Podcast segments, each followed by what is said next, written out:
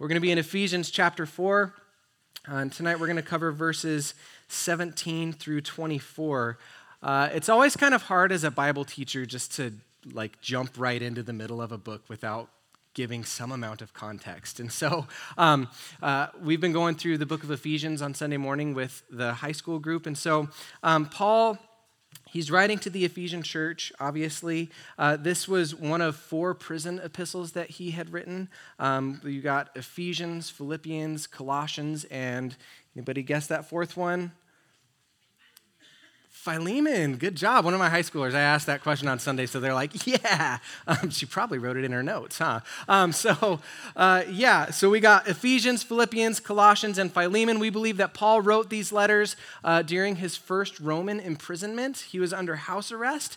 Um, and this letter, is a letter of encouragement. Uh, you're not going to find uh, one word of rebuke in this letter. Like you read through Galatians and it's nothing but rebu- rebuke, right? You guys got to get your lives right. You read through First Corinthians, again, there's correction there. Even, even Philippians, the, the book of joy, right? There's a moment in there where he's got to correct um, some, some ladies who were having some issues in the church. But you're not going to find that in Ephesians. Uh, this is a letter, we're not 100% sure what the occasion was for writing, but we know that it was a letter of encouragement. Um, uh, you can break up the book of Ephesians really nicely into two portions. The first half is heavy on doctrine and theology. Uh, he spends those first three chapters just discussing you've come to know Christ. Well, this is what that means. And he takes you to the heights of your spiritual life. And he says at one point, You've been seated in the heavenly places with Christ. In verse 1, uh, in chapter 1, verse 3, he says that you have been blessed with every spiritual blessing in the heavenly places. And then he takes those chapters and he just discusses so, what does that mean? What are those spiritual blessings? Well, it means that you've been adopted as his sons, it means that you've been predestined, it means that you've been forgiven, it means that the, the blood of Christ has covered all of your sins. It means that uh, the Lord has created peace between himself and mankind, he's created peace between Jews and Gentiles, he's created one man, one body, one building. So, he brings you to the heights of our, our Christian walk. Um, there's not really a lot of, so go do this in those chapters. He saves that for the second half, chapters four through six. If the first three chapters were heavy on doctrine, well, the last three chapters are heavy on application.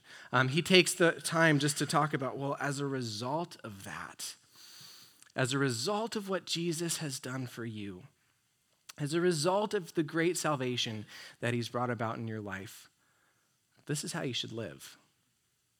These are the things that you should be doing. Um, and he gets really super practical. This last Sunday, we're not going to cover it, but this last Sunday, he said things like, So, you know, don't steal.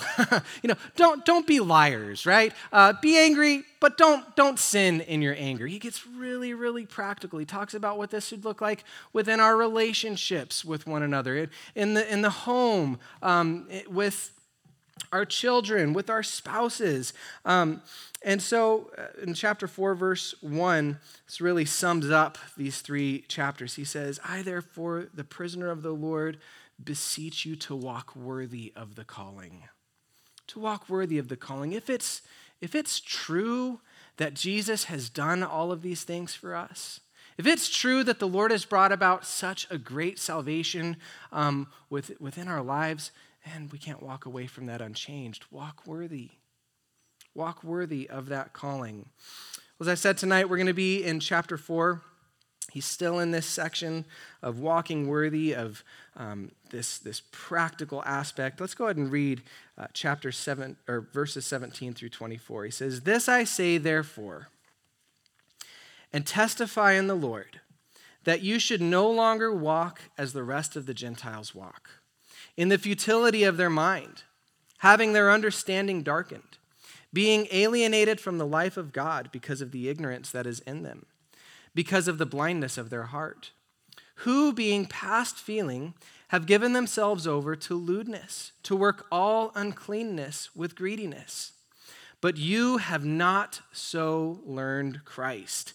If indeed you have heard him and have been taught by him, as the truth is in Jesus, that you put off concerning your former conduct the old man, which grows corrupt according to the deceitful lusts, and be renewed in the spirit of your mind, and that you put on the new man, which was created according to God in true righteousness and holiness. I'm sure that you all have heard this, but the Christian life has been compared to that of a foreigner somebody who's just traveling through, right? A, a pilgrim. Um, you know, Jesus himself told his disciples in John 17, 16 that you know, they're not of this world. Um, Paul told us in Philippians 3:20 that we're citizens of heaven. Um, the point is, is that this place isn't our home, and as Christians, we should look different. Right? That's why Paul says here, um, you know, you shouldn't walk like the Gentiles walk. You shouldn't walk like unbelievers walk. There should be a difference in your life. How many of you guys have ever witnessed tourists and you're like, oh man, that person is definitely not from this place? Um, I think that we all probably have. How many of you guys have ever been that tourist? Oh, yeah, we're all raising our hands, right? Where we feel so awkward and so uncomfortable and feel like everybody's staring at you, like, you're like, I know, I'm not from here, like, I, I don't understand. Um, and I think it was in 2007, um, I had the opportunity to go on a vacation with my family to Rome. And uh, like, trip of a lifetime, right? It was so fun. Well, my brother, he was like planning all of it and uh, making all of the reservations and stuff. And he really, really didn't want to go to the tourist trap places, you know, because you can go to Rome and you can go to essentially an American restaurant.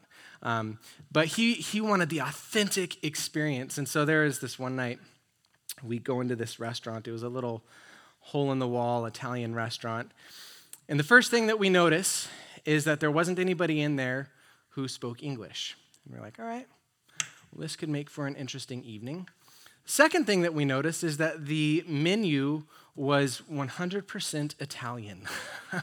there wasn't a word of English on there. And so uh, I don't speak Italian. Nobody in my family speaks Italian. So there was certainly a gap between us um, and the waitress. So they had pictures, which was nice, on their menu. And so uh, when it came to order, uh, we all just started to, you know, kind of point at the menu like, yeah, I think that this looks good. And so she asks my dad, and my dad orders, and then um, my mom starts to order, and she gets kind of a quizzical look on her face, and and so my mom orders, and she writes it down, and then my brother and his wife they begin to order, and she's like trying to communicate something to us, but it's just not. There's such a language gap, right? Like we, we don't know what she's trying to say to us, but she's definitely concerned, but we order our food anyway.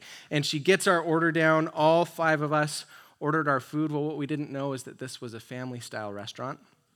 Um, and so one of those menu items that we ordered would have been plenty to feed us, and we bought five of those.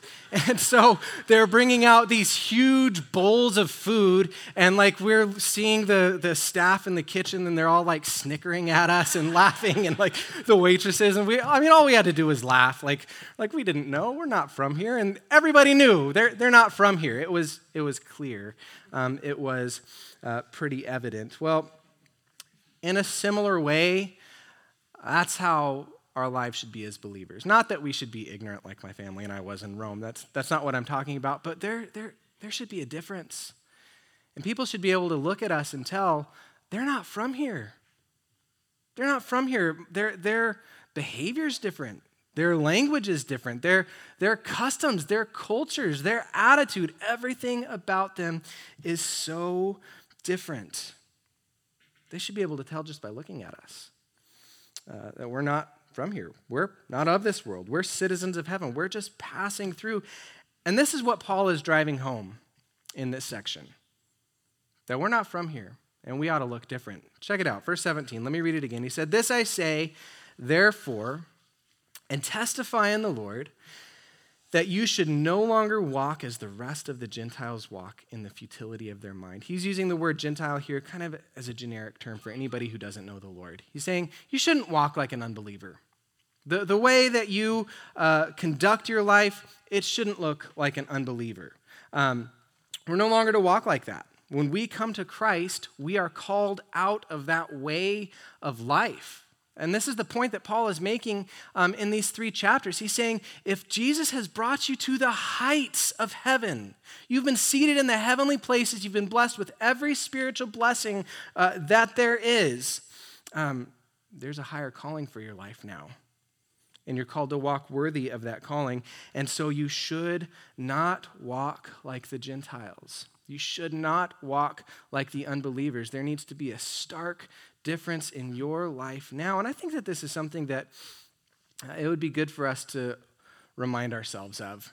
Uh, to continually remind ourselves. You know, for some reason, there's a trend in the church that um, just kind of strives to tell the world, well, we can be as cool as you. you know, we can be we can be just as relevant as you, right? Um, we can have everything that you have, and we have Jesus, right? So that makes us better. And so, you know, we have all of these things, we have everything that you have, and we have Jesus. Well, that that's not right. That shouldn't be the case. Why? Well, we shouldn't look anything like the world. The world should have, have no bearing in our gatherings. Paul says you should no longer walk like the rest of the Gentiles walk. That kind of thinking, it's something that we need to guard against. Um, that, it's, it's okay, you guys. It's okay if we look different from the world. It's okay if there's awkward conversations. It's okay um, if the world gives us those kind of quizzical looks like, why, why aren't you getting this or why aren't you doing this with me? It's okay. We're called to be different and we're not called uh, to walk like that. But I also think that, you know, Paul is reminding the church of this because, quite frankly, we still obviously deal with our flesh. We deal with our flesh. We deal with, um, with our sinful nature, right? Um, it would be nice, but this doesn't happen. Uh, when, we, when we become believers, man, the Lord doesn't just take all of that out of our lives. He begins a process in our lives that is sanctification. He makes us holy. Listen, we've spent years and years thinking and forming habits and creating a way of life that looked just like the rest of the world because we were of the world and Paul says, now that you're saved, all that stuff shouldn't be a part of your life anymore. Shouldn't be a part of your life. That's not how you ought to be walking. It doesn't just vanish, though. It needs to be rooted out of us. And so the Lord begins that process of sanctification. So Paul says, don't walk like the Gentiles. Don't walk like the unbelievers. And then he gets specific and he tells us how they walk. He says, first of all, that they walk in the futility of their mind. And really, your mind, that's where you determine a lot of things, right? That's where you determine everything. That's where you determine, I'm going to be serious about my walk with the Lord. It starts in your mind. That's where you determine, I'm going to choose to walk with the Lord and obey him. It begins up here, but he says that the Gentiles, the unbelievers, walk in the futility of their mind. Uh, this word literally means void or empty, saying they're walking, and this is spiritually speaking, they're walking um, in the emptiness of their mind. They, they, they, um, they don't know what's right. They don't know what's wrong. Um, they don't know what it means to walk with the Lord. They don't know what it means uh, to please the Lord. Their minds and their thoughts are futile. Well, he pulls on this string a little more in verse 18 and he says, having their understanding darkened, being alienated from the life of God because of the ignorance that is in them, because of the blindness of their heart. Notice the words Paul uses here to describe them. He says that they have a darkened understanding, they're alienated from God they're ignorant, and they have a blindness of heart. I think that we could sum up those words with, with one word they're lost. They're lost. They, they don't know what's good. They don't know what's bad. Uh, they're blind. They're, they're ignorant. They're without understanding. They're alienated from God. Um, and if that's the case, and if this is true of the world, um, well, that's not just going to affect how a person thinks, that's going to affect everything that they do. That's going to affect their actions. It's going to affect their conduct. It's going to affect uh, their mode and operation of living. And that's why he goes on to say in verse 19, he talks about um, not just what they think, but what they do. In verse 19, he says, Who being past feeling have given themselves over to lewdness, to work all uncleanness with greediness. He says that they are past feeling. Uh, another translation uh, says that they are callous. That they are callous. What is, what is a callous? Uh, I'm a guitar player, and um, played guitar, I don't know, 15, 16 years now. When I first started playing guitar, any, any guitar player knows this. When you first start playing guitar, those first couple months are brutal. Why? Well, because you don't have any calluses on your fingertips right? You're, you're literally taking a piece of metal and shoving it into the fleshy part of your fingers. And that that hurts. that hurts a lot. You know, there have been times when I've gotten blisters uh, on the tips of my fingers because um, I didn't have a callus. Well, well, what takes place? Well, at first, I'm pressing my string, my fingers into these strings, and it hurts. But then I practice more, and the more that I do it, the more that that skin on my fingers begins to die. And now um, I'm, I'm, just in a perpetual state of dead skin on my fingers, right? Uh, it, it's, it's completely dead. Um, I, I can play guitar for a long amount of time, and I don't even feel it. Well, this is what Paul says uh, the mind of an unbeliever and the conscience and heart of an unbeliever is like. He says that it's, it's a, callous. They have a calloused heart. They have a calloused mind. Um, by way of exercise and by way of practice, they're able to ignore the sting of sin. Um, and it's like Paul is saying, but not so among you. But not so. That, that's not what you're called to. You're not called to have um, a calloused heart when we as believers sin, we should feel it. We should feel it. Now, I'm not saying that we need to live in the guilt and shame of that sin. Of course, Jesus died for that sin. He, he, he bought and paid for it on the cross. He experienced our shame for us. But when we fall, um, man, we ought to feel that. It, we, we ought to have a tenderness. Just like my fingertips were tender when I first started playing guitar, I knew that, that something unnatural was taking place, right? Um, well, in the same way, when we sin, something unnatural is taking place in our lives. We, we weren't designed to sin. And therefore, uh, to a large degree, we ought to feel it. We should be convicted. And by that conviction, it should lead us to repentance. But let me tell you this as believers, we should never be in a place where we are allowing a callus to grow in our hearts. Where, where we walk in sin, and that first time, it stings. It hurts. It, it doesn't feel good. Uh, but if you practice that sin, if you exercise in that sin, well, maybe the second time it's still going to hurt, but not as much. Then maybe the third time it's th- that twinge of guilt is going to be there, uh, but it's, it's starting to, to hurt less. Why? Well, because you're developing a callus. And that is a scary place to be. That's a scary place to be. Don't allow a callus of sin to grow over your heart. You be soft to sin. This whole section, Paul is saying, don't be like the unbelievers. Don't be like the Gentiles any longer. You've been called to a higher calling. There's a higher standard for your life. The unbelievers, they have a calloused heart. They have a calloused mind. They don't care when they sin, but not so among you. You should care. You should feel it.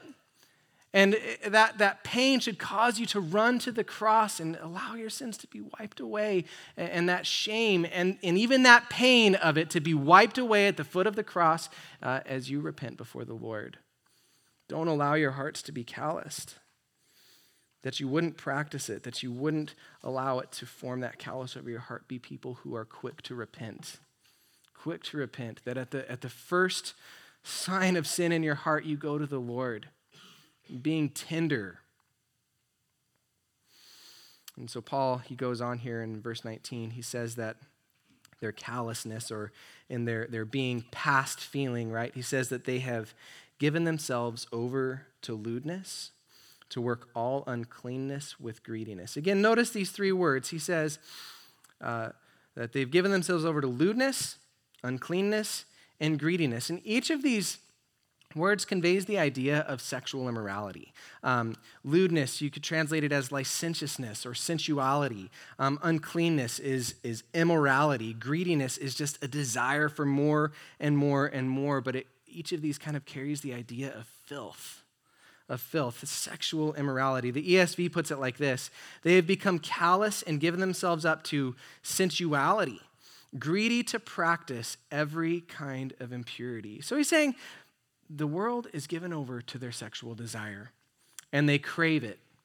They crave it. They're, they're not ever satisfied. They're greedy um, for more and more of it. And is that something that we see in the world? I think we'd all say, yeah. Uh, we don't need to look far. Um, we're all going to watch the Super Bowl on Sunday, and I think we're all going to skip the halftime show, right? Because it's going to be filled with, with what? With debauchery and licentiousness and um, immorality and, and, and putting it on full display for everyone to see. We, this is something we absolutely see in the world. Um, this is why we have so many unwanted pregnancies. Uh, this is why uh, the, the pornography industry is, is, is booming because the world is obsessed with sex. The world is completely given over to sexual immorality. And this is what we can expect from the world, but not so among you. Paul says, You don't walk like the Gentiles anymore. There should be a difference in your life. Uh, there, there, shouldn't be rampant sexual immorality um, in your lives. You're a citizen of heaven. You, you are called to walk worthy of the calling. Your life should look different. Well, what is the standard for purity in the life of a believer? What is the standard? Jesus gives us the standard in Matthew 5, very famous passage. Verses 27 through 28, he says this You have heard that it was said to those of old, You should not commit adultery. But I say to you that whoever looks at a woman to lust for her has already committed adultery with her in his heart. Listen, the Lord looks, He doesn't look just at our actions. He doesn't just look at what we do, He sees into our hearts. He sees what you think, He sees what your intents were. And so, Jesus Himself, He says, I say to you, if you look at a woman, even so much as to lust after her in your heart, you've committed adultery. Well, what is, what is lust? Well, again, it's just a desire and a, and a craving for something that doesn't belong to you. In this case, it would be um, another person. And some people will say, well, Daniel, you know, there's, there's no harm in looking, right? I mean, uh, I, I'm not physically doing anything, so there's no harm if I just look, is there? Not according to Jesus. What did Jesus say? He said, that to lust, not even physically carrying out an action, just a thought of your heart, that's the same as committing adultery. And this is the standard of purity for your life. That's the standard of purity. Now, of course, within the confines of a marriage, um, absolutely, uh, the, the, that's pure, that's good, and that is what the Lord has designed and created. But anything outside of that, listen, the Lord says this is, this is lust and it's impure and it is adultery. And that should have no part of your life. And so if you are a person who, you know, maybe you are you're you have an inappropriate relationship with somebody, or maybe you are um, caught up in pornography. Of course, there's grace and mercy at the foot of the cross, but the Lord is calling you today to repent.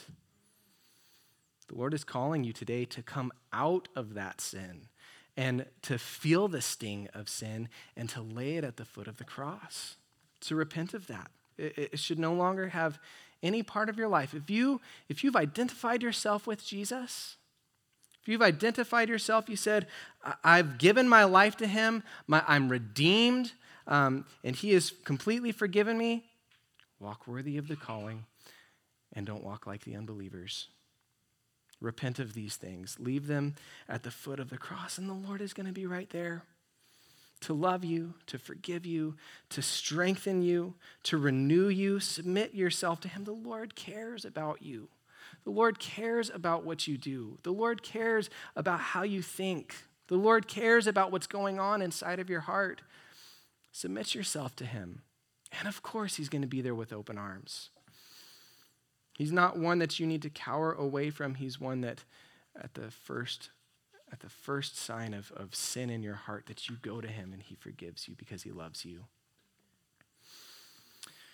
Well, in verses 20 through 24, Paul he moves on to talk about what should be taking place in our hearts. What, what should be happening in the life of a believer? If we're not called to walk like unbelievers, well, then what should happen? Verse 20 says, But you have not so learned Christ, if indeed you have heard him and have been taught by him, as the truth is in Jesus. He says, You've not so learned Christ. Notice he doesn't say, You have not so learned about Christ. No, he says, You have not so learned Christ. He's saying, uh, This isn't how you know Jesus. This isn't what you know of the Lord. Um, he's saying, This is not what you've learned of Christ personally. He's saying, If you have truly learned Christ, if you have truly submitted your life to him and you actually you know him. It's not just a head knowledge or a theoretical knowledge. No, you know him personally, just like we know each other. Um, this isn't what he's taught you. He hasn't taught you to continue in your sin. He hasn't taught you to continue um, in the world. You, you've not been called to walk this way since you've come to Jesus. And really, I think that Paul is combating this idea that we hear so often of, you know, well, I think that Jesus just accepts me for who I am, and so that means that I can walk however I want to walk. Or, um, you know jesus is going to forgive me anyway so you know what's what's the harm if i continue um, in this sin you know I, I knew somebody they were um, uh, uh, I don't think they were walking with the Lord, but they basically said, "Well, I can, I can party and I can commit sin because I can just confess those things later." That's a scary place to be. And if a person is talking like that, I'm not sure that they've they've ever actually experienced the grace of the Lord and have actually submitted their lives to Him. So Paul is combating this idea. He's saying, This isn't what you've learned of the Lord. This isn't how Jesus has taught you. Uh, this isn't, these aren't things that you learn from being in the Word of God. Um, these aren't things that the Lord is, is affirming in your life. So, what do we learn from the Lord? Well, we're going to see here in 22 through 24, we learn to be sanctified and we learn to be made holy. He says that you put off concerning your former conduct the old man which grows corrupt according to the deceitful lusts, and be renewed in the spirit of your mind, and that you put on the new man which was created according to God in true righteousness and holiness. Did you catch that three step process there? Paul says that you would put off the old man um, that you would be renewed in the spirit of your mind, and that you would put on the new man. Notice Paul doesn't just say, Stop it. stop it. Don't do that anymore, and then just leave it at that. No, he says, Yeah, stop it, but do this instead. Re- replace it with this instead of instead of walking in sin and um, and in debauchery and licentiousness and all of the things that the world walks in instead walk this way instead do these things um, this is a principle that we see all through the New Testament. Uh, you know, a, a, lot of times, if there's a command to not do something, there will next be a command to replace it with something, to do, do something um, instead. Don't do this, but rather do this. So let's talk about these things. Paul says in verse 22 that you would put off the old man, that you would put the old man away. This, of course, is referencing uh, your sin nature uh, your flesh, who you were before you came to Christ, right? That you would put that aside. And when Paul talks about putting off and putting on, you can have in your mind literally like a garment. That you would, you would take this flesh off and that you would put on the new clothes, the new things that the Lord has given to you. So he says, first of all, put off the old man. Uh, concerning uh, your former conduct, the old man that grows corrupt according to the deceitful lust. That is, the things that we used to do, the things that we used to enjoy, the things that were precious to us, our former way of life, Paul says, put that off. Take that off. Don't, don't wear that dirty shirt anymore. You know, how many of you guys have ever probably not many of us guys, maybe some, um, but you've, you've looked in your closet and you're like, man, I hate all of these clothes. and I don't want to wear any of them, right? Uh, Megan has said that to me before where she's just like, I don't want to wear any of these clothes. Like, I need a new wardrobe, right? Um, well, listen, as Christians, we, needed, we need a new wardrobe because all of the clothes that we had in our closet before were, were filthy, they were disgusting. They, they, weren't, they weren't shirts that you'd want to put on. And so Paul says, listen, concerning your former conduct, what you used to do, put that away. Put it away. Don't, don't put that on anymore. It's disgusting. It's filthy. Don't walk in those things. And I really think the Lord wants us to be serious about this. I really think the Lord wants us to be serious about putting away our sin, not in, not in a legalistic way, but just like, okay, Lord, by your grace, by your strength, I'm not going to walk in these things anymore. With, your help, Lord, give me strength. I don't, I don't want to put on those filthy garments. I, want to I want to put those off. I want to take those off. I don't ever want to walk in these things again. The Lord wants us to be serious about it. Uh, another famous verse in Matthew chapter 5, verses 29 and 30, Jesus says this If your right eye makes you stumble, tear it out and throw it from you. For it's better for you to lose one of the parts of your body than for your whole body to be thrown into hell. And if your right hand makes you stumble, cut it off and throw it from you. For it is uh, for it is better for you to lose one of the parts of your body than for your whole body to go into hell. Now, I think that Jesus was speaking in hyperbole here. Obviously, I don't think that he wanted a bunch of, you know, amputees and, and blind people because uh, we would all we would all be that, right? But what's the point? What's the what's the hyperbolic principle that he is making here? Saying be serious about it. This is how serious I want you to be about rooting the sin out of your life. That you would even take something that's important to you and cut it off. How much would you sell your right hand for? You ever thought about this question? I think about weird things like that. Or if somebody was like, hey, I'll give you a million dollars for your eye, I don't think I would take it. Right? I don't think I would give up my hand. Like it's it's important to me. I, I want it. I use it to pick things up, right? And it's it's good for me to have my hand. And there's not, I don't think that there's really any amount of money that I would be willing to give up my hand. But Jesus says, but if this is causing you to sin, it's not that important. And you ought to give it up. And so, what does that mean for your life? What does that mean for you? Well, Jesus is saying, get to the root of the issue.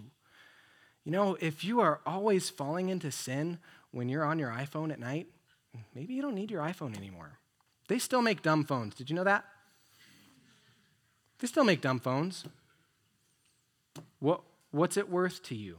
You're like, well, it's my iPhone. It's worth like $1,000 and it's worth like all, all the wasted time that I spend on it, right? It's, it's worth a lot to me. It's precious to me. But if it's causing you to sin, is it really worth it? Is it really worth it to hold on to these things where every time you, you go to that place, where every time you engage in this particular activity, or every time you can fill in the blank, you fall into sin and it's, it's a hindrance and a stumbling block in your life? Is it really that important? What's more important than your walk with the Lord? Well, my walk with the Lord is more important than my hand. It's more important than my eye. It's certainly more important than my iPhone. And so Jesus says, if your right eye causes you to stumble, tear it out. You don't need it. You don't need if it's, it's if it's that much affecting your walk with the Lord. Um, what lengths might you go to to walk in holiness? The Lord wants us to be radical about this. The Lord wants us to be radical. And so he says, Paul, in verse 22, concerning your former conduct, put off the old man Put off the old. Don't walk in those lusts. Don't, don't walk in those things. Walk in holiness, in light of the cross, in light of the grace of God poured out upon your life. Walk in these things. And I certainly hope that, uh, and I hope I'm conveying this okay. I don't want us to be like, yeah, well, we all need to go out and just try so much harder, and we need to go and do more things. Listen, this is about the grace of the Lord. If anything, submit yourself to the Lord more. Submit your life to Him. Allow His, allow his strength to help you cast the sin out of your life.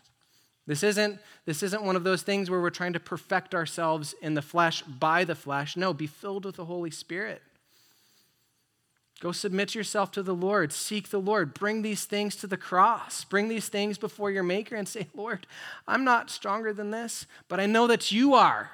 And I know that you can give me the strength to overcome it. So, in Jesus' name, would you please fill me with you? Would you please help me with this, God? And you know what? The Bible says that we can go to the throne of grace and find help in time of need. Jesus is there. He offers that help to us. And so Paul says, put off the old man. Don't walk like you used to. Don't walk in the former lusts. Don't walk in those things that used to be important to you. And if there's anything in your life that you feel is more important than your walk with the Lord, well, I would say that's idolatry and you should get rid of it anyway. So put off the old man. That's the first step. And then he says, Be renewed in the spirit of your mind, verse 23. Be renewed. Notice he brings up the mind again. Um, in verse uh, I forget which verse it is, but uh, somewhere toward the beginning, I think it's verse 17, he says um, that you should no longer walk like the Gentiles walk in the futility of their mind. But here Paul says we need to be renewed in the spirit of our mind, right? They need to be renewed, meaning that the things that I used to put my mind on, that futility, as Paul called it, the depraved, sinful, lust filled things, or maybe covetous, or, or whatever it was, and whatever we partook of before we were um, believers, Paul says, be renewed. Be renewed. Renew your mind. Uh, don't set your mind on those things anymore. Rather, set your mind on the things that are above. Listen carefully. The war that rages on for our personal purity and holiness, it's fought and won on the battlefield of your mind. Let me say that again. The war that rages on for your personal purity and holiness is fought and won on the battlefield of our mind. If I'm trying to put off the old self, but my thought life is in the garbage, well, I'm not going to do a good job of putting off the old self, I don't think. If I'm still thinking about those things, if I'm still putting my mind on those things, if my mind is not being renewed, well, I'm, I'm inevitably going to fall back into that sinful lifestyle because as a man thinks, so a man does. As we think, uh, as our thoughts go to these places, listen, our actions are going to follow. And so, what is your thought life like? What is it like? What, what do you put your mind on? A similar passage to this in Romans 12, 2, Paul says, Do not be conformed to this world, but be transformed by the renewing of your mind, that you may prove what is that good and acceptable and perfect will of God. Paul says, Don't be conformed to the world, but rather be transformed. And how does this transformation take place? By the renewing of your mind. This word transformed is fascinating. It's the Greek word metamorpho does that sound like? Metamorphosis. Well, what is metamorphosis? It's a great change, right? I, I, think that we've all got in our minds the picture of a caterpillar going into a cocoon and struggling and struggling and struggling in that cocoon, and then what? Well, out comes a beautiful butterfly. Without that knowledge that metamorphosis takes place, like I would never look at a caterpillar and a butterfly side by side and say, yeah, I think I can see that. you know, I would never say that. That, like, it doesn't make sense to us, but there's this amazing process that the Lord has made called metamorphosis. And Paul says this is what happens to your life when your mind is renewed. This process, this, this drastic change takes place in your life when you are renewing your mind. It causes transformation. And so I think the important question is well, I'm on board with that, right? I'm on board with transformation, but how do I do that? what, what, what takes place in the renewing of our mind? Um, if I've spent years and years and years thinking a certain way, how can I just stop that? How can I just renew my mind? Well, Paul gives us uh, in Philippians advice here. He says in Philippians 4 8, finally, brethren, whatever is true, whatever is honorable, whatever is right, whatever is pure, whatever is lovely, whatever is of good repute, if there's any excellence, and if anything worthy of praise, dwell on these things. What's that? Well, what's true? What's, what's pure? What's honorable? What's right? What's, what's lovely? What's excellent? What's of good repute? Well, those are the things that we need to be putting our minds on. Those are the things that we need to be thinking about. Well, how can we know those things apart from the Word of God? How can I know what's right? How can I know what's true? How can I know what's honorable? How can I know the things that please the Lord? How can I know what's excellent unless I am studying and knowing and treasuring the Word of God in my heart? That is how our mind is renewed. It's through the study of the Word of God, it's through reading it, it's through digesting it. Uh, it's through m- mulling it over in our minds. The Bible tells us to meditate on the law of God. Um, and, you know, don't get weirded out by the word meditation. It simply means just think deeply on these things. Think deeply about the word. Pray over it. Apply it to your life. And as you do, this process of renewing your mind, well, that's just something that's going to naturally take place. Now, I'm not saying that we don't put any effort towards it throughout the day. I think that there's huge value in memorizing scripture and um, Right now, the high school, we're, we're reading through the Bible in a year together, and, and these are things that uh, should take place in our life. Because listen, I'll say it again the war that rages on for your personal purity and holiness, um, that's fought and won on the battlefield of your mind. And unless your mind is being renewed by the Word of God and by the Spirit of God and the application of His Word to your life, we're going to fall back into our sinful ways. We're going to put on those old dirty clothes, right? Because our minds aren't being renewed. So, Paul, he tells us put off the old man, be renewed in the spirit of your mind. Be renewed. What is your thought life like? When you're alone, what does your mind go to? When you're lying awake in bed at night, what are you thinking of? What are you thinking of? Is the Lord honored with your thoughts? It's a question that we I don't think I ask myself nearly enough. Is the Lord honored by what I'm thinking about right now? And you might even be thinking to yourself, well, geez, that sounds a little bit extreme. Um, yeah, it does. Because our walk with the Lord encapsulates every aspect of our life, every portion of who you are. The Lord wants it all. He wants your thoughts, he wants your thoughts. And so, what do you think about? What do you set your mind on? You know, don't forget, this is where our battle, it's, it's fought and it's won. This is where I choose. I'm really going to walk with the Lord and I'm going to be serious about walking with the Lord, or I'm not. And so, are you renewing your mind? Are you renewing your mind? Are you in the Word? Are you treasuring it in your heart? Are you applying these things to your life and um, walking in holiness and purity? And I would encourage you, um, if you're not, just tomorrow, just start reading Genesis. You know, we live in an age, we, you've got Bible apps, you can go find Bible reading plans. Just start reading through the Word. And there are going to be days, maybe, maybe you'll miss it, but begin to treasure it in your heart. Begin to memorize it. Begin to apply these things to your life as you approach the Word. Be prayerful. Seek the Lord and Lord, Today, I just pray that you would speak to my heart. Today, I pray that you would just apply the word of God to my life and that just by reading it and being in it, you would renew my sinful mind, Lord, because I need to be renewed. I need to be renewed, Lord. And so put off the old man, be renewed in the spirit of your mind. And finally, he says here in verse 24 to put on the new man says that you put on the new man, which was created according to God in true righteousness and holiness.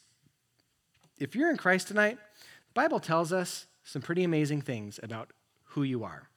First, uh, 2 Corinthians 5.17 says, if anyone is in Christ, he is what? He's a new creation. He's been made anew. The Bible tells us here in verse 24 uh, that if you are in Christ tonight, then uh, you need to put on the new man, which was created according to God in true righteousness and holiness. Notice this new man is not something that we've made. It's not something that, that we, we fashion with our own hands. This is something that God has made. It was created according to God in true righteousness and holiness. A commentator says this about that. He said, The new man is not our work, it is God's creation and gift. Our task is not to weave it, but to wear it. Paul is commanding a daily appropriation of that which we already possess. That's amazing. The Lord's already created this new man. The Lord has already made you a new creation. All you have to do is put it on. Put it on, wear it, he says. We have everything that we need. We have everything that we need. Did you know that? You have everything that you need today to walk a victorious life in Christ. You have everything that you need today to walk um, in purity and holiness. You have everything that you need today to forsake that sin. You don't need anything more. You have Jesus who's bought and paid for that sin on the cross. You can overcome it by the power of the blood of Christ, not because you're strong. You can't in your flesh, but Jesus can through you. 2 Peter 1 3 says that his divine power is given to us all things that pertain to life and godliness through the knowledge of him who called us by glory and virtue. He's given us all things that pertain to life and godliness.